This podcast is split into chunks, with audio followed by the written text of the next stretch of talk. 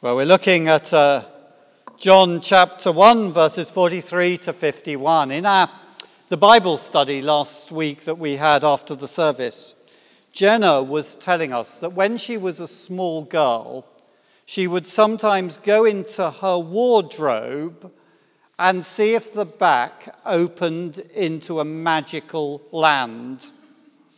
She had been reading The Lion, the Witch, and the Wardrobe, and uh, by C.S. Lewis. And if you haven't read, let's have a show of hands of the people who have read it. Thank you very much. Those of you who have not put your hands up, this is obligatory reading. you have to read it. It's very, very simple. It's a children's book. Um, in fact, the whole Chronicles of Narnia are brilliant. The children in the story enter Narnia, this magical other land, this parallel universe, by walking into and through a large wardrobe. Pullman, in his Northern Lights series, envisages alternative parallel universes. And there are certain places where the border between that world and this world is very thin and it can be cut by a special knife. Now, I know that Pullman was trying to write an anti religious book. He was, he claimed, trying to do a C.S. Lewis for atheism. But actually, the idea of an alternative world that is just there but invisible is one which Jesus touches on today in our days, in today's reading. You see, Jesus says to Nathanael, Very truly, I tell you, you will see heaven opened and the angels of God ascending and descending upon the Son of Man. In the Old Testament, one of the earliest people who we're introduced to is a young man called Jacob. Jacob is the son of Isaac, and he has a twin brother, Esau. They were very different. Esau loved doing outdoor, manly stuff, playing rugby or ice hockey, while Jacob, he's the more sensitive type. He was more happy to stay at home and spend time on the computer. Well, he would have done, but they didn't have computers then. And Esau and Jacob didn't really get on. And the problem for Jacob was that big, manly, hairy Esau is a few minutes older than him. And that means he has all the advantages. He will inherit from his father, and to him belongs the special family blessing. So Jacob, with his mum's support, because dad prefers Esau and mum prefers Jacob, relationships were mildly dysfunctional in this family, sets out to deceive his father and swindle Esau of his inheritance and the all important family blessing. It's a great story. You can read about it in Genesis 27. But now Esau is mad, and Jacob has to run for his life. His mum gives him a packed lunch and sends him off to visit Uncle Laban, who lives a very long way away. But on the way to Laban, Jacob comes to a place where he falls asleep. And as he sleeps, he dreams that he sees a ladder reaching up to heaven, and the angels were going up and down that ladder. And in the dream, God speaks to Jacob. In the morning, when Jacob wakes up, he was afraid. He says, How awesome is this place? This is none other than the house of God. This is the gate of heaven. And he calls the place Bethel, which means the house of God. God changed Jacob's name, he changed it to Israel. And Jacob became the father of the 12 tribes of Israel. And from that moment on, there were particular special places in the history of the people of Israel where God met with his people. There was the tabernacle. the tent which accompanied the people of Israel when they were in the wilderness. There was the sanctuary at Shiloh. That is the place where Samuel was at when God called to Samuel. And there was the temple at Jerusalem.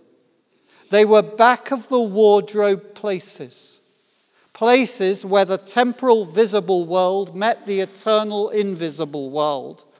They were places where the angels ascended and descended between heaven and earth. So when Jesus says to Nathanael, Very truly I tell you, you will see heaven opened and the angels of God ascending and descending upon the Son of Man, he is making a staggering claim. He is saying that he is now the wardrobe, he is now the knife, he is now the gateway into the eternal world. If you want to hear heaven speaking to you, you listen to him. If you want to glimpse what earth looks like from the heaven perspective, you look at what it looked like to him. If you want to see what it would be like if heaven came down and lived on earth, you look at him. If you wish to glimpse the peace and the glory of heaven here on earth, then you go to him. That is why, when Jesus is around, water turns into wine. It's why a man blind from birth is enabled to see. It's why Lazarus was raised from the dead. With Jesus around, those angels are busy, going up and going down, going up and going down. They're probably demanding overtime. You can imagine them saying to Jesus, Give us a break. Except they didn't because they delighted in doing what God wanted them to do. And because Jesus is the gateway from earth to heaven, if you want someone to take you there, you need to go to him. Jesus is not, by the way, saying that there are no longer special places. There are special places which, by God's blessing, seem to be places where the barrier between this world and that world is very thin. There are places which free us to think or wonder or where we encounter peace or something that is other. But what Jesus is saying is that if you want to go through the barrier, then you don't need to go to those places. And even if you are in those places, you still need to come to Him because He is ultimately the one who breaks the barrier. Jesus came to earth to be that door, that gateway. He came to invite people to come through that door. That's what he does here in our reading. He calls Philip. We often speak of finding faith, finding Jesus. There's a great cartoon. Some of you may be able to see this. The evangelist standing outside somebody's open front door. They're saying to the occupant, Have you found Jesus? And inside the house, can you just see?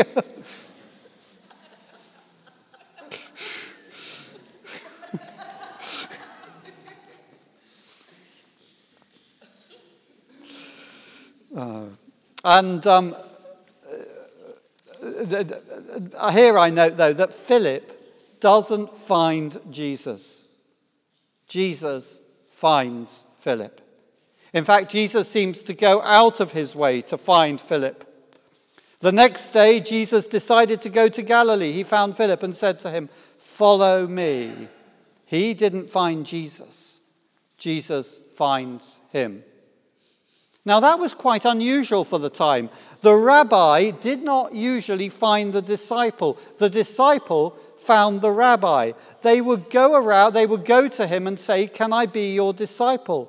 It's a bit like choosing a university or college. You do the rounds and then you put in your bid. But with Jesus, it didn't seem to work like that. On one occasion, somebody came to him like that and said, I'd like to be your disciple. And Jesus puts him off. He says, Do you know how rough it's going to be? On another occasion, when the crowd want to make him their leader, Jesus goes and hides. Instead, it was Jesus who went to people and who said to them, Follow me. That is why he later says to his followers, You did not choose me, but I chose you. Christianity, and this is difficult, but we need to hear this. Christianity is an exclusive club. Before you become a member, you need to hear the invitation from Jesus or through Jesus from one of his followers. You need to hear his voice. You need to be called. With Nathanael, it's even more clear. Jesus sees Nathanael even while Nathanael is being sniffy about Jesus because of where he comes from. Can anything good come from Nazareth? He implies, I don't know whether I should say this, but I'm going to. He implies that Nazareth was a bit of a, and you can probably imagine the word that one international senior politician might have used.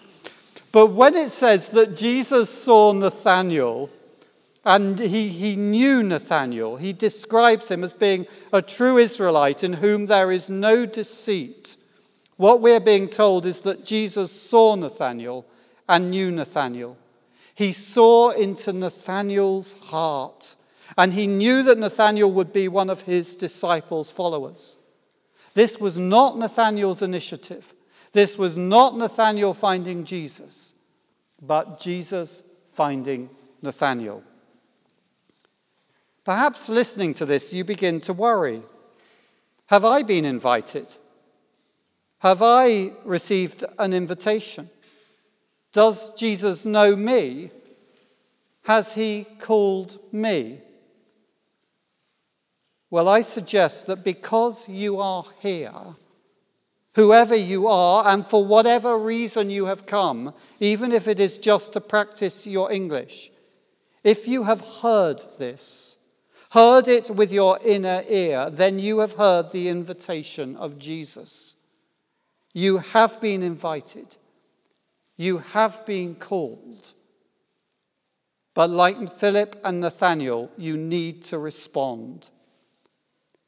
This is the invitation to come to the back of the wardrobe, to meet Jesus, to put your trust in him, and to live as a back of the wardrobe person with one foot in heaven and one foot on earth.